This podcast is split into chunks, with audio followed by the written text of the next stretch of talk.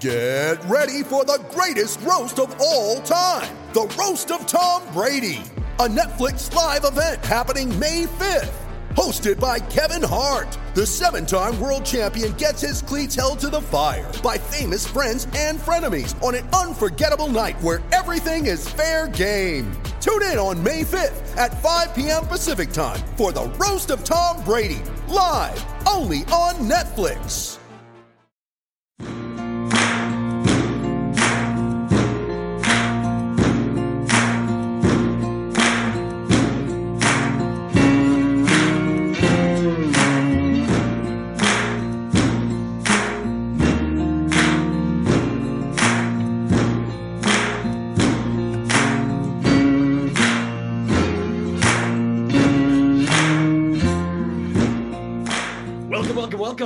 Hokie Hangover Podcast. I am Andrew Alex from ESPN Blacksburg. I am joined today by the two usual suspects somewhere in the town of Springfield. We have Ricky LeBlue. Ricky, what's going on? Yeah, so um, obviously, people that are listening won't see my vir- virtual background here, but I thought it was appropriate to put the Simpsons pitchfork meme as my background today because it seems like that's exactly what Virginia Tech Twitter has become. So uh, we'll we'll see if maybe we want to switch it up after um, after the Clemson game. Although I think we're all going to have kind of the same feeling. I don't think the Clemson game is going to move the needle on about anything, but that's Yeah. okay. We're also joined live from a room with no fun background. We have Mike McDaniel. Mike, what's going on, dude? I have some thoughts. All right. and we will get to those thoughts as soon as we can, folks. Virginia Tech, yeah, they lost again for the fourth time in five games, all of which they were favorites. Times are pretty tough. The Hokies embarrassed at Heinz Field, and we want to talk about it. But first, we need to talk about the fact that you need to go to Main Street Pharmacy. Main Street Pharmacy is the New River Valley's pharmacy if you're a patient that really cares about your healthcare outcomes, if you want a pharmacy that truly cares about you, that is run by a guy that went on an angry rant to me about three quarters of the way through Saturday's game in person, where he wouldn't let me stand up or leave to go to the bathroom, look no further than Main Street Pharmacy. Dr. Jeremy Counts and his wonderful staff will take care of everything you need. Well, gentlemen, I said in the podcast the other day when we were previewing this Pittsburgh game. Things can always get worse. And indeed, they did. Yes, they did get worse. the Hokies embarrassed at Heinz Field at the hands of a Pittsburgh Panthers team that was not known for their offensive output. Well, you know, you'll get known for your offensive output when you put up 47 points, a 47 to 14 victory for the Panthers at Heinz Field. Gentlemen, you know, it- one thing that's really been bothering me all throughout 2020 is how every commercial, especially back in like March, said in these trying times, in these troubling times. Well, in these troubling times now that have extended to the Virginia Tech football community, there's a lot of questions. And I, I don't know if there's a whole lot of answers. So, Ricky LeBlue, you got your background ready. So I will defer to you first. Just let it all out, buddy. First of all, that was a great opening monologue there. I really enjoyed that, Andrew. Um, yeah, look, Virginia Tech's not very good. Um, they're they're not a very good roster. They're not a very good coaching staff. Um, and quite frankly, there's plenty of blame to go around. Mike, I don't know why you're laughing. Like, what what about that was so funny? Uh, Just, just the bluntness and I mean- accuracy of your statements. Yeah, like they're they're just not a good team. They're not a good program. Um, so let's let's kind of go through this. Um, Virginia Tech was in this game, right, for the entirety of the first half and for part of the second half. Um, there was a drive. We were talking about it. Mike, you said it was their second drive after halftime. Yep. So with Um, 12:25 to go in the third quarter is when the goal line stand happened. Yeah, so Virginia Tech is basically down the goal line. They're trying to convert. It, it was a fourth and goal situation, am I right? Where Virginia Tech went for it. Yes, sir. Yeah. Okay. So Virginia Tech does that. They they fail, um, and then they proceed to absolutely get steamrolled by an offense that just flat out isn't very good. Um, and this is kind of something I want to I want to hit on this podcast because we've talked plenty about the coaches and their problems, and um, I'd be more than willing to discuss that even further. But I think that there is this misunderstanding uh, in terms of Virginia Tech's fan base and, and, and in the media that this is all the coach's fault, right? That this this this rests entirely on Justin Fuente. This rests entirely on Brad Cornelsen or Justin Hamilton or Vance Vice or whoever. Well, guess what, folks? That's just wrong. Okay, Virginia Tech quit in this game. They flat out quit. They they were outscored 24 to nothing in the second half by a 500 football team. That's not all on the coaches. I'm sorry, it's not. Um, I'm I'm here to to take plenty of criticisms about Fuente and and his staff and what he's done, and just about every single one of them is going to be valid. But at some point, too, we need to talk about the players here, and they need to have some pride because they. I do not want to see a repeat of 2018 where Virginia Tech just flat out quit on on the season. I don't want to see that. None of the fans want to see it. It's gross. It makes Saturdays absolutely miserable. We all remember that 2018 season, right? That that season was just dreadful. There was almost nothing redeemable about that year. And we are dangerously close to repeating that same exact season. Um, this defense just flat out quit in the second half. I felt like the offense quit. I felt like the coaching staff did not make good adjustments in the second half. This was an all around failure uh, for Virginia Tech football. And I think it's important to hold the players accountable as well because ultimately they're the ones that are playing. And as many criticisms as we want to lob at the coaching staff for not utilizing their talent correctly or not making proper adjustments, or creating a bad program, not adding enough talent. Those are all well and dandy. But at some point, when you're going up head to head against a guy, it's up to you to not get your ass kicked, right? Like I, I didn't play high school football. I was a baseball guy. Uh, Mike, I know you played high school football. We saw that wonderful picture on your Facebook uh, that popped up on my feed. What was it last week? Did we, oh, what'd yeah. you play? What'd you play? Wide receiver wide receiver and cornerback, and I was a kick okay. returner. All right. So well, when you're playing wide out, you didn't just want you didn't just walk out there and let somebody kick your ass, right? No, but I was the target of being my getting my ass kicked because I was all five foot nine. So still am. But the po- but the point is, is that like you didn't just roll over. No. Okay. Well, these players are better than you, right? At, at every single facet of the game, and Fair. they rolled over. They they flat out rolled over, and I'm probably going to take some heat for that, but you know what? Tough shit. I'm not going to sit here and let the players get away with going out there and getting absolutely nuked by a Pittsburgh team that is lackluster in every sense of the word. And at no point this season has shown the ability to play competent football on a consistent basis. Mike, you know, this obviously isn't a good place. And you penned an article for sons of saturday.com titled very bluntly it's over. The article has gotten uh, a lot of feedback good bad or indifferent. I think it's gotten probably a lot of good feedback. I have my friends texting me that don't even know you but know that i know you and saying wow great article by your boy mike uh, this past weekend. Tell us where you're at after this loss well, let me talk about the game real quick, and then I'll I'll answer that question. So, I think Ricky kind of hit the nail on the head. Tech was in this football game. I thought actually the defense played pretty well in the first half, or at least the first quarter. Yeah, um, they were able to get those stops in the red zone, which, based upon what we've seen this year, is about all we can ask for. Yeah, and, and flat out, like if they don't get those stops in the in the first quarter and in, in the second quarter in spots, uh, Pittsburgh scores 60 points in this game. So I'd like to give the defense a little bit of credit for how they played in the first half. Now, that doesn't absolve them from the fact that I thought the defense rolled over in the second half once they realized the offense wasn't going to do anything on that day. Um, I, I think there's plenty of blame to be parsed there. I think Ricky's right. I think it's at some point, it's not only a coaching thing, it's a players thing as well. Uh, the, the players quit on Saturday afternoon. And that's not something that we've been able to say all year. Virginia Tech's lost a lot of games this year, and a lot of those games have been close, with the exception of this game on Saturday. Even the North Carolina game, you know, going back a while now.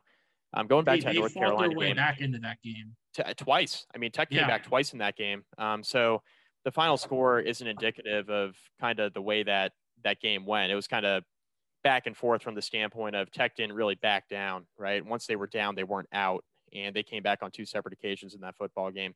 This was the first time all year we really saw Tech roll over and quit in the second half, and it was disappointing to see that. On a larger scale, the issues that Virginia Tech had on Saturday, just kind of a microcosm of the season, and and that's what I wrote in my article, and that's that's kind of what I've been trying to hit on here is that there was nothing really to gain from Saturday's performance from the standpoint of like more information that's like new and exciting. It's the issues that have played Virginia Tech all year have been the same or at least similar throughout each game. The linebacking corps has struggled to tackle. Um, the defensive backfield has a lot of pressure put on them from the standpoint of Tech's front seven can't get enough pressure on the quarterback. And the defensive line is having trouble with run fits. And, and that's just one side of the football. Offensively, this is an offense that uh, unfortunately uh, is very is very one dimensional and very inconsistent and very predictable. And especially when they can't run the ball, they're exposed. Uh, the passing game is not very good. Some of that's on Hendon Hooker. Some of it's on the receivers for not getting open. But collectively, as a unit, regardless of who you parse blame to, and, and I know there's a lot of calls for Brad Cornelsen's head, but regardless of who you parse blame to, it's a total uh, total failure from the unit over the past month or so. This is an offense that's regressed since the early part of the season. It's an offense that you know the book is out on. I think people know what to expect from Virginia Tech's offense week to week. And I think that now that there's more film on Virginia Tech, most teams know, hey, if we load the box, even if we aren't a great rushing defense, if we load the box and find a way to stop Khalil Herbert, Tech's going to have trouble scoring. And that's been the case over the last month. Even in games when Tech has scored some points, they've struggled to be consistent in those games and be efficient. And that's been an issue over the course of the last month or so. It's a big reason why Tech has struggled. Uh, something's got to change, guys. That, that's the that's the broader theme for me the fan base is real mad at, at Fuente and Cornelsen and the coaching staff. And I, I agree with Ricky. I don't think enough blame is being put on the players. And I think people are, especially fans, are afraid to criticize the players because they're kids. But I mean, this is what you sign up for when you're a Division One football player. You're going to receive criticism um, from people who are being honest about the situation, and the players haven't been particularly good. Now, does the coaching staff deserve blame for that? Of course they do, but you can't coach effort. And if the guys aren't giving effort um, and aren't giving it their best and they roll over and quit, there's only so much you can do as a head coach because you can't dictate the outcome of the game. You can only dictate how well a team is prepared and you have to live with the outcome, right? We hear that said all the time across college football by not just Justin Fuente, but numerous coaches. You prepare in the best way possible and you try to put your team in a position to be successful. And then you have to let the chips fall where they may. And there have been some points throughout the season where I think the coaching staff has put the team in positions to be successful. And there are other spots where I don't think the team has been well prepared. You think back to a Wake Forest loss for Virginia Tech. I thought Tech was well coached in that football game. I thought they had a good game plan. I don't think they executed well, but I think they had the right idea, right? They were going to turn Hooker loose a little bit. Um, that when they weren't able to run the ball successfully, they were trying to find other avenues to score. And Hendon Hooker just had a bad game, and the defense gave up points in a spot where they couldn't, right? And you can blame that on the players just not executing, less on the coaches. Uh, but then there are games like Liberty where Tech completely blunders the end of the game. And you look at it and you say, you know what, that's on the coaches for not having the players prepared for those for that type of situational football at the end of the game. And you can parse that on the coaches.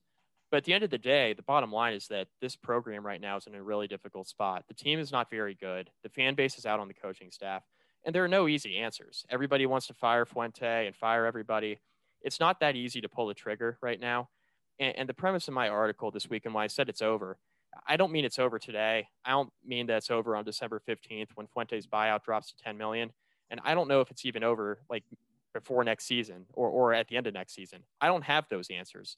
All I know is that this program right now under Justin Fuente, we know how this is going to end. We just don't know when. And that's my point at the entire article. I think Fuente's tenure in Blacksburg uh, is done from that standpoint. I think it's going to be very difficult for him to recover.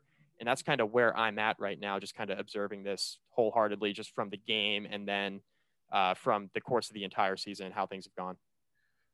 And, and understanding that, Mike, I'll turn to one of my metaphors now because we are now the official metaphor podcast of Virginia Imagine, and shout out to a, a, good friend of mine who's probably listening. You know who you are because you're my example in this story. Imagine you go out and you get like a serious like laceration, like a cut on your body, and it looks really bad but you don't want to go to the hospital because you don't want to pay the emergency room like thousand dollar copay and that that's what it costs. That's fine. And maybe it will be fine. And maybe the cut will heal itself and it'll be all good. But there's also a chance that that cut becomes infected, that cut doesn't heal correctly, and you need to get plastic surgery. And when you're dealing with an infection that might amputate your leg or a plastic surgery that costs $30,000, you're going to want to go back and wish that you had bucked up and paid that money up front so you didn't have to deal with the problems on the back end. That hospital copay looks a lot less expensive on the back end than it does on the front end. Now you're Virginia Tech and you have Justin Fuente and your fan base is out and things do not look good. And the general consensus amongst a lot of people is, like Mike said, we know how this is going to end.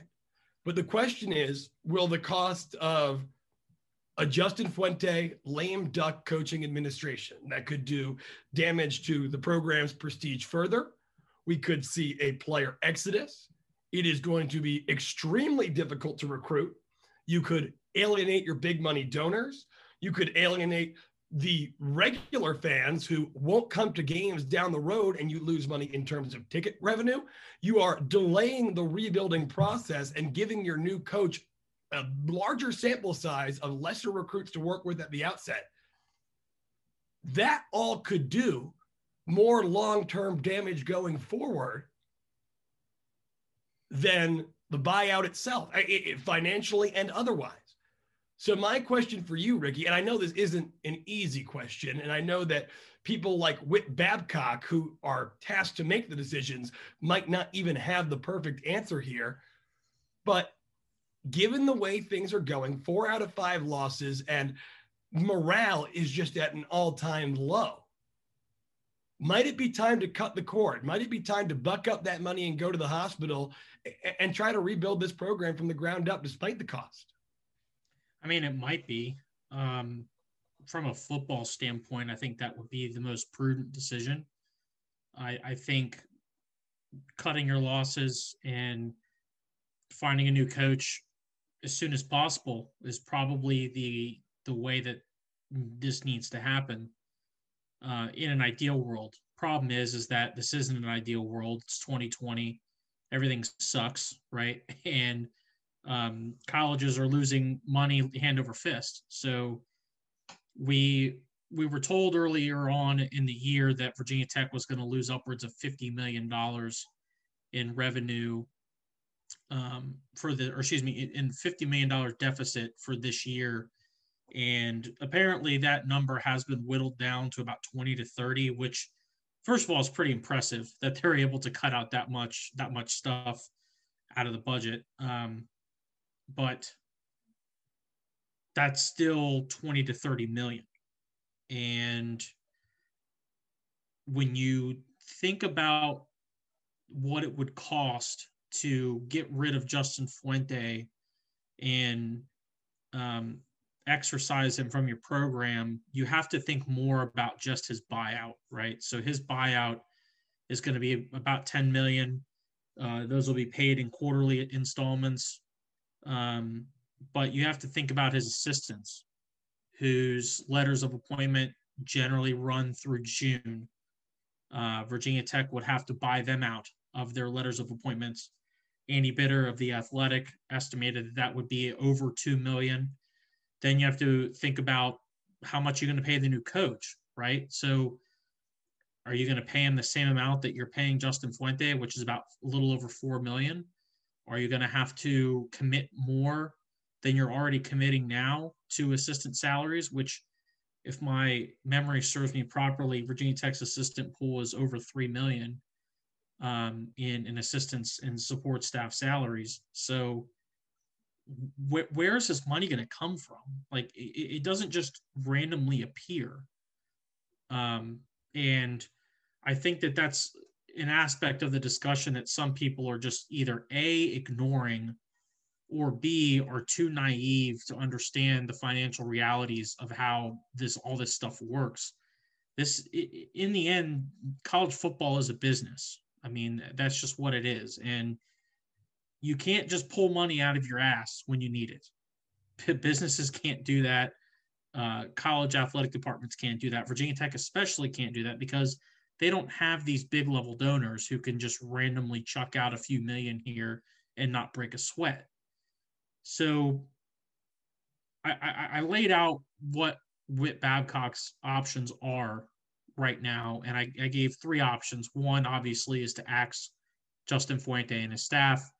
Uh, do so December 15th as soon as the buyout drops to 10 million and then you move on option two is really to stay the course which uh, financially is the least impactful decision but probably hurts you in a lot of other ways. And then option three is kind of a hybrid approach where you understand that Fuente is stuck in Blacksburg and you really can't rid yourself of him.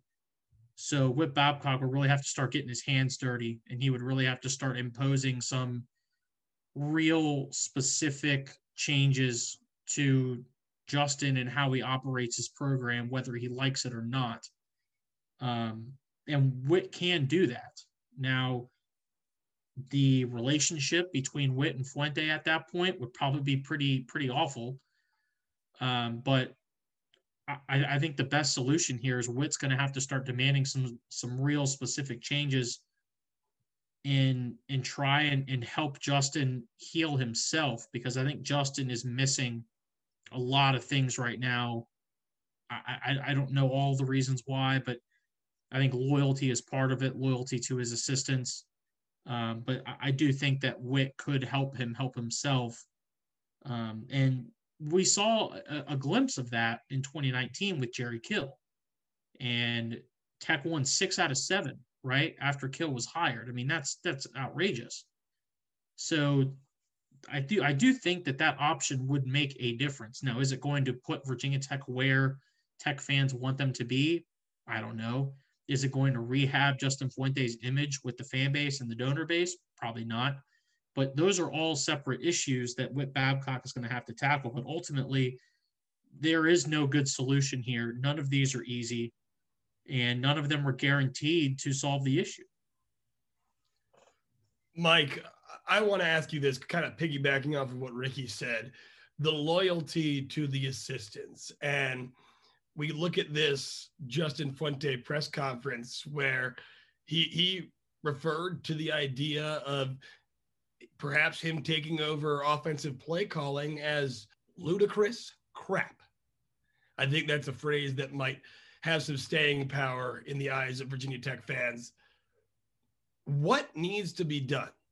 Because is that something that does need to happen? Do does Cornelsen need to be reassigned in terms of his responsibility? Does Justin Hamilton need to be reassigned in terms of his responsibility? There's not a lot of great options here, but I think that's the reality of where Virginia Tech is right now, stuck with not a lot of great options. I have something I'm going to say here that's not going to sit very well with a lot of Virginia Tech fans, but I'm going to say it anyway because this is something that I've been thinking about for a while um, that I think may have some merit. And you guys might even disagree. I don't know. Um, I know you agree with this part though. Virginia Tech, um, the inability to secure the hire of Barry Odom was obviously something that was catastrophic because Virginia Tech is in a situation right now where they have a guy who was a position coach a year ago and a player development assistant before that in Justin Hamilton now calling the plays for the defense and he's in way over his head. Now, I don't want to harp on that too much because there's a lot of factors that impact that, and we've talked about it. And there's a there's the financial standpoint of Tech not allocating the funds, which is a big deal. There's the fact that Justin Hamilton didn't have the opportunity of a full off season with these guys to really install. He didn't have the the benefit of spring practice, which I think is crucial, obviously, to the development of these players, especially when there's a scheme change. Didn't have the advantage of a, a real full summer workout for his players. I think that's why you're seeing a lot of guys who are overweight, underweight, etc. You didn't get the full off season in the weight room. Fall camp was not normal this year at all. You had guys missing, you had guys out for weeks due to COVID, you had guys who just weren't able to participate. So it was a very weird offseason. So I want to take all of that aside, and I want to say something on this podcast here regarding Virginia Tech's defensive coordinator job. I love Bud Foster. He's a Hall of Fame defensive coordinator. I'm not sure he should have been the coordinator for Justin Fuente in his first four years in Blacksburg. That's a theory I have. I don't know if it holds any merit, but my idea behind that is that when you do that and you have to undergo a scheme change in year five in a very crucial year, COVID aside, it's very difficult to make that adjustment. You got to recruit an entirely different class of players. We talked about the issues on the defensive line and in the linebacking corps all year all year long. Guys who don't fit the current scheme. You got to recruit totally differently. This is a crucial part of Justin Fuente's tenure, and he had to undergo a major scheme change. And I think looking back on it, at the time, we sat there and we said, you know what? Bud Foster, it's great to have the continuity there for the players that are already in the boat. Guys that uh, that Foster helped recruit got to stick around. A lot of those guys ended up going to the NFL. We talked about Terrell Edmunds, Tremaine Edmunds, all these guys got to go to the NFL and they stuck around and they were recruited by Bud Foster, and got to stick around with Justin Fuente, and that's great. But I think the long term health of the program now, you got a guy who you couldn't, uh, you had to absolutely hit a home run on to replace, and they didn't. They didn't hit on that hire at defensive coordinator. And I think right now in year five, it put Tech in a very precarious situation. COVID aside, Barry Odom aside, you got to hit that higher. And they didn't. And I think if you look back on the entire five year tenure of Justin Fuente, and this is something we've talked about on this podcast before, I think that there have been too many assistants on this coaching staff that didn't have enough experience and instead had a lot of potential. And I think ultimately that's how we're going to judge this program. Well, a, a couple things on that, Mike. First, I would say that, and you know, it is somewhat ironic in, in a sense because with the NFL caliber players that Virginia Tech had on their you know defensive roster in that defensive group going into 2016 names like ricky walker and tim settle would have probably adjusted a lot easier to playing a more traditional defensive scheme as they were bigger dudes on that D line than say where we at, we're at now, trying to make Jarrod Hewitt, who's completely undersized for his scheme, run as a more traditional nose tackle. But second thing about that question, though, and, and this is kind of, I don't know whether I agree with this or disagree with this, but it is certainly a devil's advocate argument that I've heard in defense of Justin Fuente, is that people say this program lacks identity. And when you moved on from Frank Beamer, his retirement, which many speculate to have been forced. But you keep his legendary assistant defensive coordinator on the staff and many of his previous assistants as well. You kind of have this one half new regime, one half old regime thing that if you're looking at how would be a really easy way when you're trying to create a culture change to cause a division. And, and, that seems to be it. And as you mentioned, it puts Fuente in the precarious. And this is not a slight on Bud Foster because no one has anything nope. against Bud Foster. Nope. But and it does seem like a no-brainer to keep Bud Foster because you could, even though the reality will show with once that elite group of defensive players in in the Edmunds and and Adonis Alexander, Greg Stroman, Tim Settle all moved on to their professional chapter of their career, it became somewhat clear that Bud Foster might not have been the he was he was no longer the best defensive coordinator in college football. And the one other thing I want to I want to say too on that is that if we're being honest with ourselves, Virginia Tech's defense hasn't been exactly consistent over the last seven or eight years, regardless of if Foster's been the coordinator or not. And this isn't again, this is has nothing to do with Bud Foster. This has everything to do with the identity thing you were talking about, Andrew, and the fact that Virginia Tech now everybody's asking in year five, what's the identity, and nobody knows what that is. And I think that that is a reason why. And that's something that's not talked about enough, in my opinion. And not a slight on Bud, But I think Fuente not having the benefit at the beginning of his tenure to install all of his own guys could be detrimental now looking back at it, playing devil's advocate, saying, all right, five years later, looking at it in hindsight, maybe Tech should not have gone that route. Yeah, but in a sense, to some degree, the damage of that initial decision making process was already done. And, and at the time, right, we I, I mentioned this last week. After 2017, there were literally national college football reporters talking about how Whit Babcock is a genius and this transition was seamless. And like, you know, they'll be writing books about this, how to replace right. legend. But at the end of the day, the reciprocal hangover that you get from that. And, you know, I, uh, a buddy asked me, he said, if you if it wasn't named the Hokie Hangover, what would you name it? I said, I think we could call it the Beamer Hangover because the, the post Frank Beamer hangover that we've had with this program, the ups and the downs, and, and how there's no identity and no consistency is, if you follow this team closely, glaring, right? And you are right, Mike. COVID has a big impact on that because now in year five, Justin Fuente's first year to really establish himself as this is my program, this is it. Well, it's COVID, and it seems like, you know, each game almost acts as kind of its own individual encapsulated event because of the variables that go there. And it's not ideal, but at the same time, we can look at this and we can say, all right, you lose four games where you were spread favorites. You're one of the worst teams in the nation on third down, you know, just this last game, three for 11 on third down, over three on fourth down. When you are running the ball on third and medium to just because set up a shorter fourth and short because you're not confident in your basic passing game ability to do what it takes to convert there. And you know, it's all well and good when you're playing a team that's horrible against the run, and Khalil Herbert's going to get 15 yards per carry, and he'll just keep shoving it down their throat. Right. But when we talk about why teams like North Carolina were so scary, it's because of how balanced they are. They ran the they run the ball as well as Virginia Tech did at Virginia Tech's peak, but they also have an all-world passer.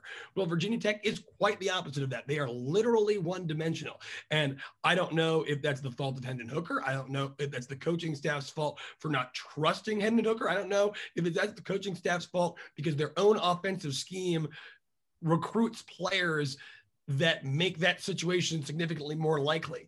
But what yeah. I do know is that if you find and your football is all about matchups, well, if you find a team that might not be as good as you overall, but can match up with what your one strength on paper, you're going to have problems. And we have seen that all throughout this season with Virginia Tech losing to teams like Wake and Pittsburgh, who I think maybe Virginia Tech might be able to beat more times than not. If you played 10 times, if you played 100 times, but at the end of the day, you sell out for Khalil Herbert, and it's a completely different ballgame. And, and I think the rest of the coaches in the ACC, you know, they're all smart, well-paid people, and, and it didn't take them that long to realize that.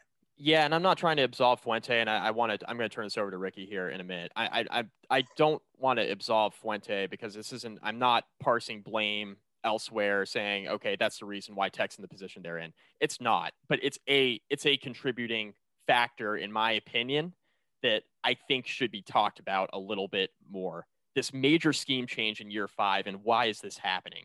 Um, I think this is a small factor to why things are going the way that they are right now. That's not talked about enough. So I just wanted to throw that out there, throw that grenade out there, and see if it blew up. And I'm curious now to hear Ricky's thoughts on this. Um, on, on your on your point about Bud Foster, from all accounts, Justin Fuente was not forced to keep him. Justin Fuente decided to keep him. And I tend to believe that story, given what I've been told by people who were around at the time. Um, so I'm not going to shift any. I, am not going to use that as an excuse for for Justin um, that he's having a defensive coordinator change at this point, at this critical point in his tenure, because ultimately he knew what he signed up for when he decided to keep Bud Foster. Ricky, but is that like a I'm not forcing you like when your girlfriend makes you pick between going apple picking with her and going to the bar and watching Sunday football with the boys, where you're like, no. I, Now, now, if if Whit Babcock was forcing it on Justin Fuente, then um, I think we would have heard that early on in the process, even though Tech's defense was pretty good from the start. Right. Maybe Um, that was the mistake, though. it- right? Maybe that it- was the mistake. Well, then, well, then it's on Fuente anyway.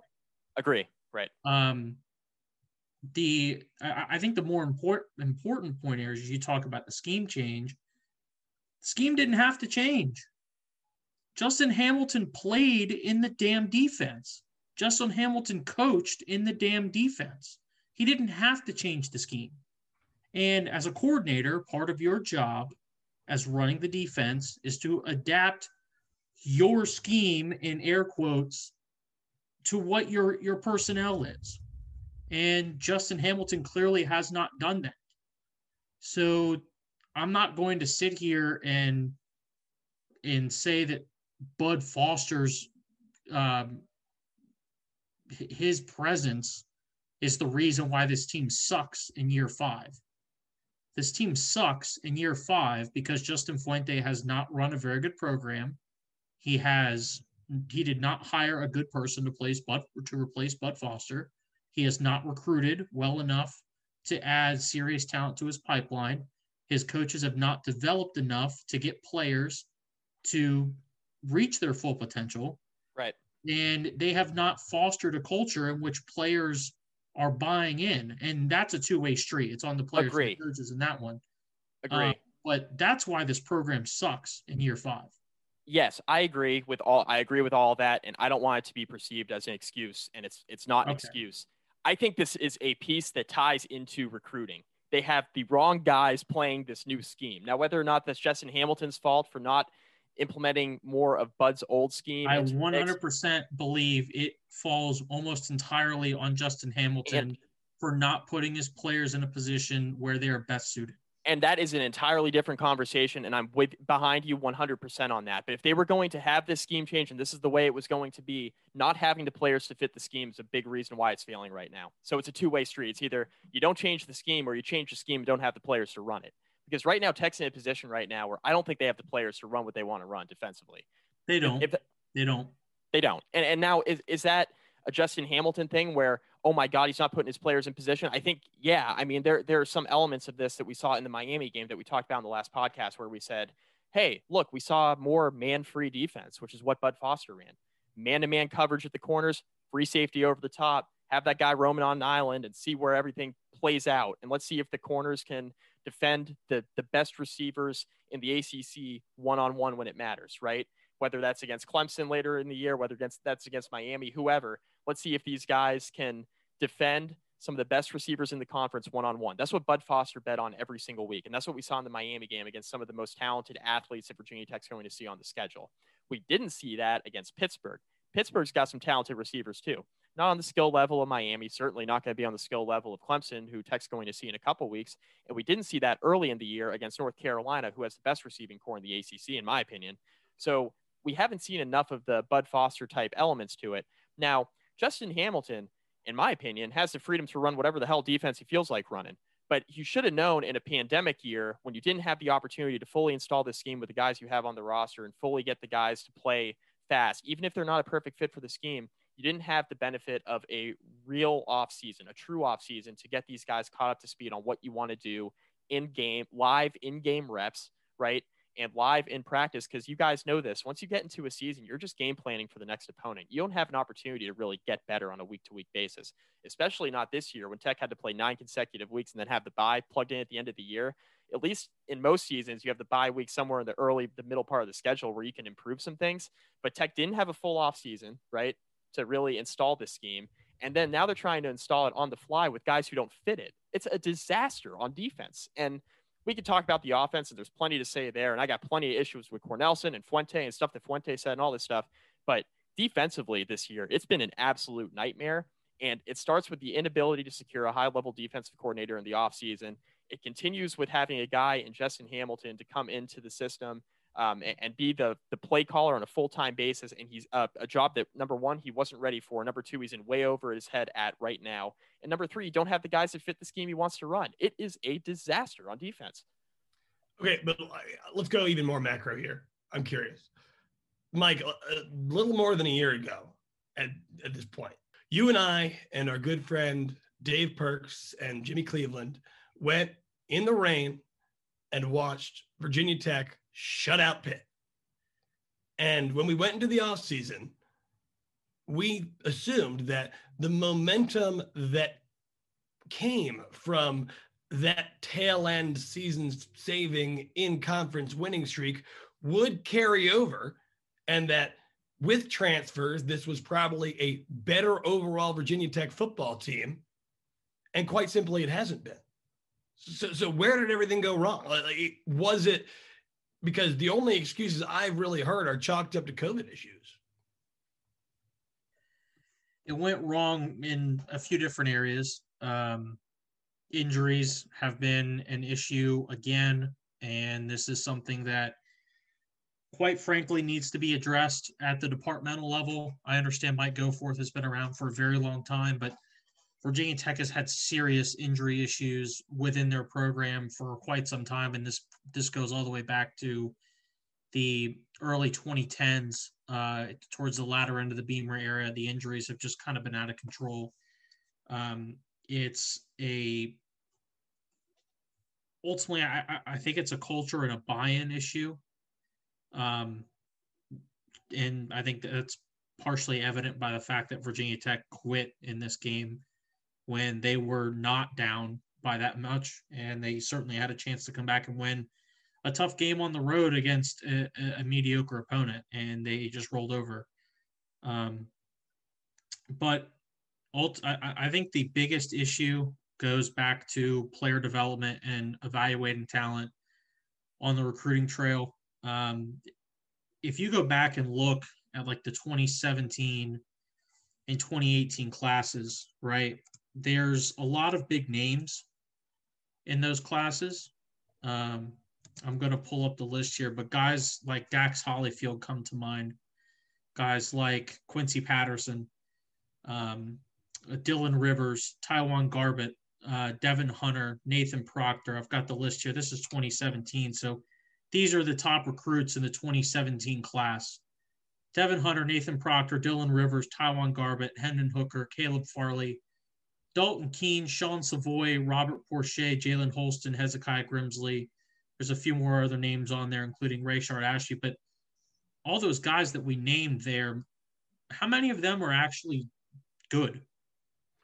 I mean, obviously, Caleb Farley yeah, outperformed like, expectations. Yeah, so so yeah, Devin and Rayshard Ashby, obviously, too. Devin Hunter never developed, and he has off the field problems now. Nathan Proctor transferred. Dylan Rivers had an injury issue. Taiwan Garbett has had injury issues and hasn't developed into what I would consider a four star talent. Hendon Hooker, I think, was a, a, pretty good eval. Caleb Farley, really good eval. Drake Deiuliis, now. Uh, Dalton Keene, good eval. Sean Savoy transferred, Robert Porcher transferred, Jalen Holston hasn't done a ton in his time at Tech. Hezekiah Grimsley did a little bit. Um, we go back even further. Khalil Pimpleton, they let him go. Not sure why. He was he was basically shunned out of the rotation. Rico Kearney transfer. Zion DeBose just just opted out. He's probably going to transfer. Rayshard Ashby, we talked about him. Bryce Watts transfer. Lecitus Smith, that was a good eval. Jalen Griffin hasn't done a ton. I mean, I, we can do this all day, and and we can go into 2018 and it's not much better. So we all know Dax kind of led that class, and Dax has not developed into the the leader that he was supposed to be. Trey Turner's been pretty good. Quincy hasn't hasn't developed into the passer you'd hope he'd be. Jeremy Webb blew his Achilles out twice. Chamarri Conner's been pretty good. Alan Tisdale's been okay. James Mitchell's been pretty good. Armani Chapman has regressed considerably this year. Daryl Simmons hasn't contributed. DJ Croson had his problems. Keyshawn Artis opting out. He's probably hitting the transfer market. Walker Culver, injury issues. He's he's done. Cam Good never even saw the field. Tawan Ellis transfer. Nadir Thompson hasn't contributed. Cole Beck, everyone remember that name? He hasn't done anything. Javon Beckton dismissed from the team. Luke Tenuta, that was a good eval. Same with Christian Darrisaw. John Harris, transfer. Jermaine Waller, good eval. Eli Adams, not much. Nasir Peoples, I, I, am not even sure if he's still on the roster at this point. Joe Kane, he's gone. Caleb Stewart, he's gone. And then you have the long snapper, Oscar Shadley. So this is an issue with recruiting and player development. And this is what it comes down to in every single program and institution. If you can't recruit, you can't develop your players, and you can't get them to buy in, then you're going to win four games a year. That's how it is. And I don't know why Justin Fuente was able to get guys to buy in in his first two years, and they were able to overachieve in both of those seasons. And then he finally starts to get his own players into the program, and the the on-field product has dropped precipitously since then.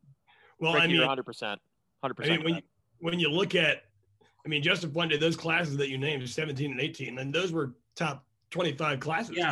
26, these are, 25. These are top 30 classes, you yeah. know, and, and you want to go to 2019. I mean, the, the, the data there is not much better.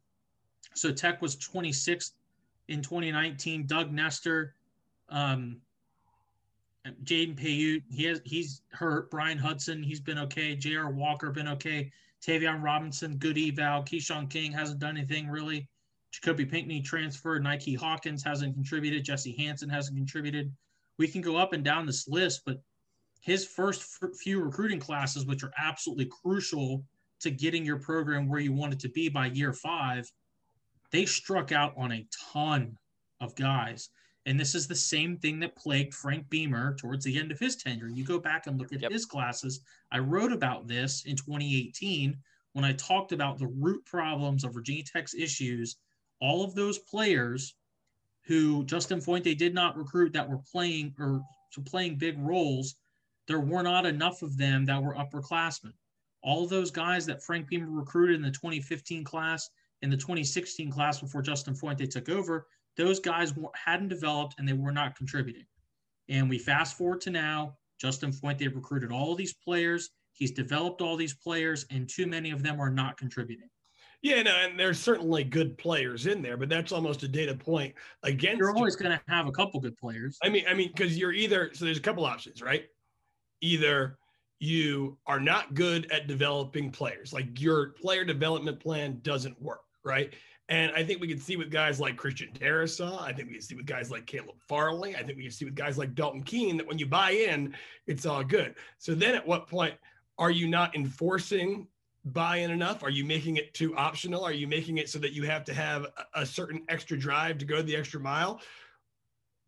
Or are, are you are you just not recruiting the right guys like in terms of that mentality, that desire to get better? And either one of those answers doesn't reflect very well on the coaching staff. And that's kind of how you find yourself in the situation that you're in, right?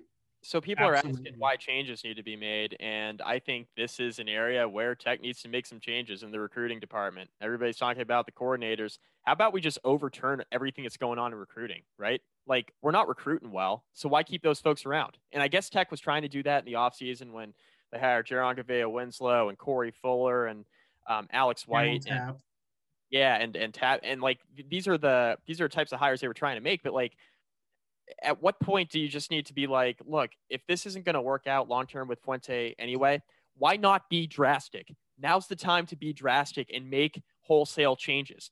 People are getting after Ricky because Ricky said demote Justin Hamilton. Look, I don't know what the right answer is, but if you're going to make that kind of change, make it now because Fuente is not going to be here past 2021 with the state of things right now, whether or not they keep him past December 15th of this year or not. If he's not going to be here past 2021, without making wholesale changes, make the wholesale changes. Rip the band aid off. Who the hell cares? Give yourself Don't, a chance. Give yourself a chance. Brian Kelly did that. He fired all of his friends after the four and eight year in 2016. Yes. People on social media were getting after me because I mentioned that in the article that I wrote. And I, I understand why, because they're like, oh, Notre Dame, they got the finances to do that, this and that. Look, True. that's not the point. The point is that he was willing to make those kinds of wholesale changes that Justin Fuente to date has been unwilling to make. It's the same thing Frank Beamer did after 1992. Rip the damn band aid off. It's the same thing Beamer did. It's what successful coaches have done. Be a chameleon. Would Alabama be the same program they are right now if he didn't totally change the way they play offense? No, Nick Saban made not. wholesale changes. Yeah, he, he adapted yeah, the top coaches in college football make these types of changes. If you want to have a successful tenure with Justin Fuente and you don't want to pay that buyout, rip the band-aid off fuente. You got to rip it off. You got to fire cornelsen you got to figure out a way to get better recruiting whether that's overhauling the staff or not. And I, look the, the way that i look at it is wholesale changes are needed whether that start, starts at the top or not is not my decision it's not any of our decisions that's up to whit babcock and the board of visitors we don't know what the hell is going to happen there in the next you know four to six weeks let alone the next year we have no idea what's going to happen i don't know if the next two games really play into whether or not Babcock is willing to try to find the money to pay for that buyout or not. I don't know the answer to that, but look, something needs to change. And look, they're gonna they're gonna consider making a change at offensive coordinator. I think with Brad Cornelsen, I think that's the obvious change you need to make from the coaching staff standpoint. I think you got to find a real defensive coordinator. Justin Hamilton may very well have a bright future. He's talked about highly, and look, I I don't know Justin Hamilton, and I, I'm not going to slander the guy because I don't know. All I can go off of is what I've seen on the field.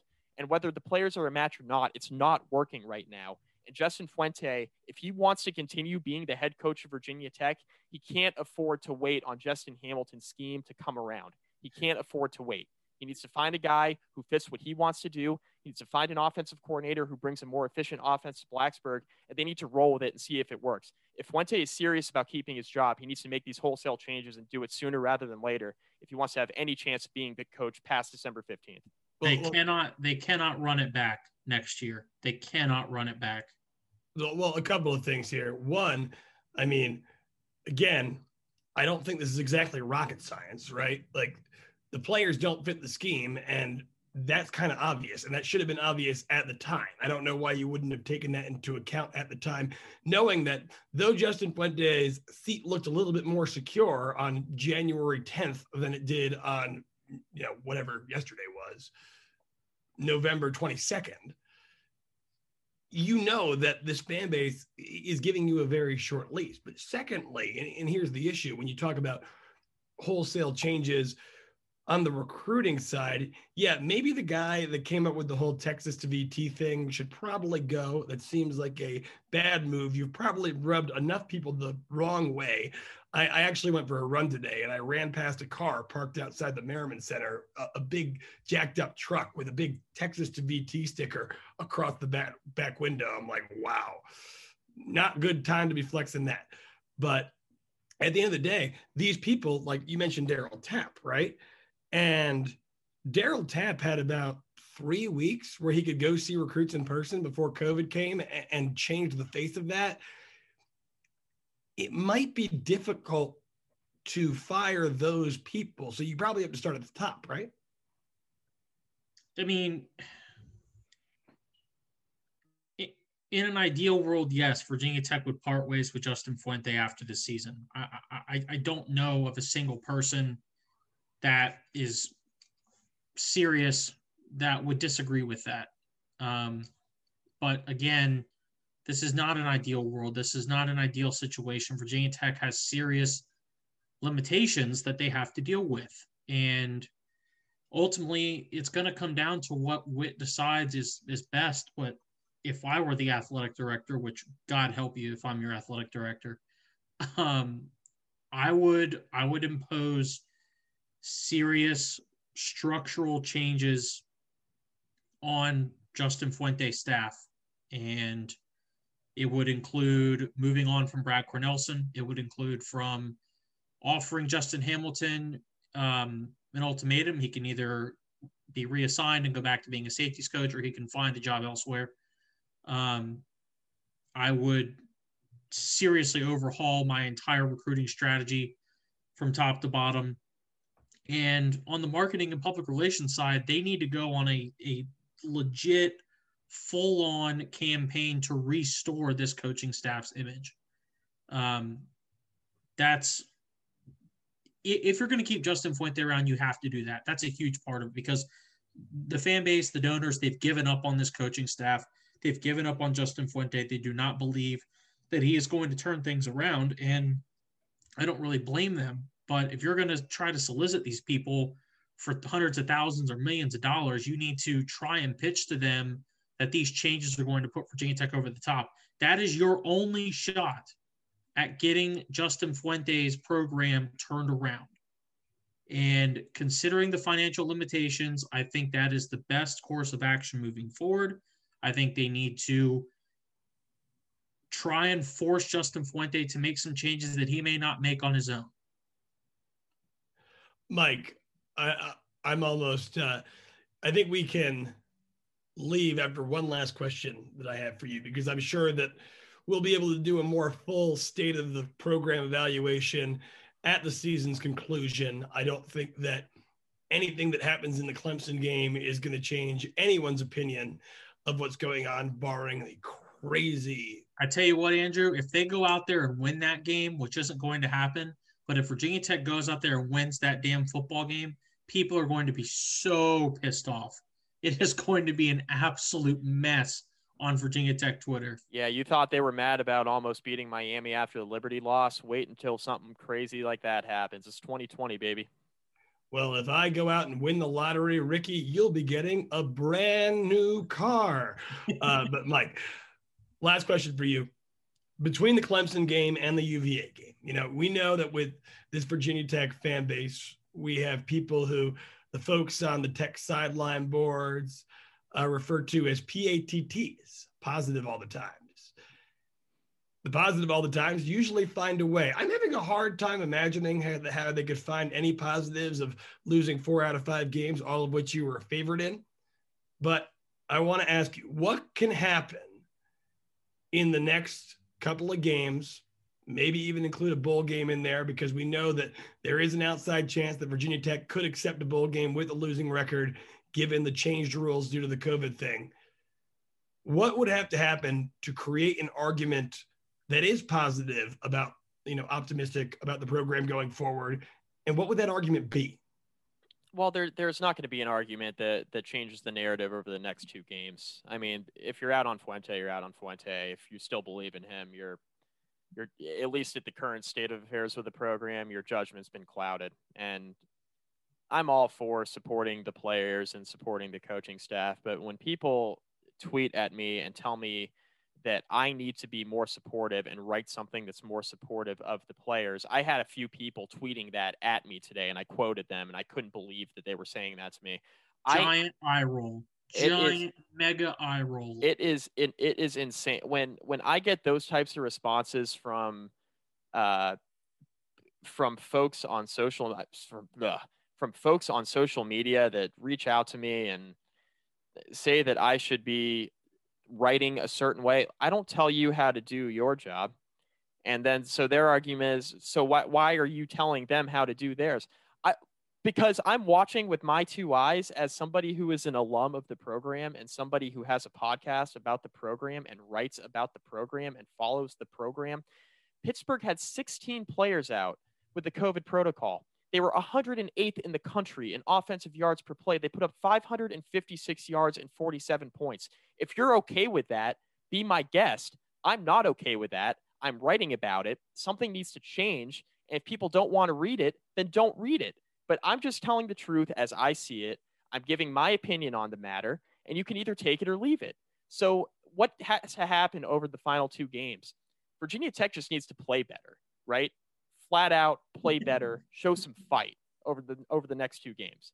That's that's what needs to happen. It's not going to win back anybody. Nobody cares. People want Fuente gone yesterday. Nobody cares about that.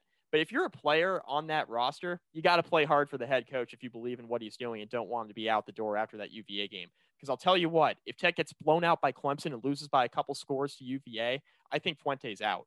And that's my opinion. I think he's out. That's not inside information or anything. I just think four and seven looking the way that they have in some of these losses down the stretch, if that's indeed the sequence of events and how it plays out, I think they find the money and can them. I don't think that's the, that's in the best interest of the program financially, but I think that's what'll happen. Well, like I, you know, it goes back to the metaphor I made at the beginning. You know, it, at four and seven on the year, you can start thinking that the upfront cost of paying the buyout now is probably worth it in the long term because I mean that could really I mean God knows how bad that will be. Then we might actually get a real angry mob of sorts. But yeah, like you said, Mike, it's college football. And you know what the goal of college football is? To win the games that you play. And when you lose four out of five games that most of which you were expected to win, that is a legitimate cause for ire. And people, you know, like us who follow the program, who write and make podcasts about the program. And I think for the three of us, this holds true. As alumni of the university, we are emotionally invested in the program and we don't want to see it go downhill. Obviously, it's like one of our favorite things. So, yeah, in the words of Hendon Hooker, if you want to come at us, kick rocks. But I think that'll do it for us here at the Hokie Hangover podcast. I am Andrew Alex, Mike McDaniel, and Ricky LaBlue. You got anything to say to the people before we let them go? Rate, review, subscribe. Um, so that way Mike can't say that. Go read Mike's stuff uh, read my stuff, listen to Andrew's radio show. Um, and God, get off of Twitter sometimes because it, it it can be it can be a pretty crappy place sometimes. I know that you know we all have to be on Twitter to to market our, ourselves, but at some point you just got to walk away sometimes and catch a breather. So to all you fans out there, walk away, go grab a beer, go grab some whiskey, go eat a taco. I don't really care. Just get off of Twitter rumors are flying. Don't believe everything that you read. And I'll keep it positive. I'll say, I hope you guys enjoy your Thanksgiving. Yes, terrible, happy Thanksgiving. Yep. yep. Terrible year, but uh, you know, I think it's a year that has allowed us to appreciate the company of friends and family all the much more. So go ahead and do that. If you're doing it virtually, do it virtually. If you're not doing it virtually, go do it in person. I don't really care uh, I trust our listener base to make the safe decision that is right for them individually. But yeah, that's going to do it for us. Andrew Alex, Mike McDaniel, Ricky LaBlue. Follow us on Twitter. Follow the podcast on Twitter at Hokie Hangover. Like us on Facebook page called Hokie Hangover Podcast. Subscribe to the podcast. It really makes it easier for us to get the message out. Leave us a positive review if you like what you're listening to it's crazy, but as the team gets worse, our listenership goes up. And as much as we like more listenership, we also don't like the team being bad. So we hope you stick around through thick and thin at this point. But yeah, tell your friends who like the team to, you know, that this podcast exists and that you're enjoying it. And, you know, word of mouth, a very powerful thing. We'll be back later this week. And I hate to make plans while we're recording, but we're going to do a basketball preview, right, gentlemen? So yeah, of basketball. Preview. Yeah, definitely. I mean, that's probably the only kind of uh, enjoyment tech fans are going to get in athletics for for the foreseeable future. I, I think that it's actually not a bad thing that we, with basketball we have medium expectations where I at least personally think they might exceed them a little bit. A lot better than high expectations where they flounder at, at the end. So yeah, hopefully we got a good basketball season to look forward to, and we will preview that entire thing. A lot of new faces, some familiar faces. It's going to be a lot of fun. Year two of the Mike Young era. Get your popcorn ready. But until then, enjoy your week. Go Hokies.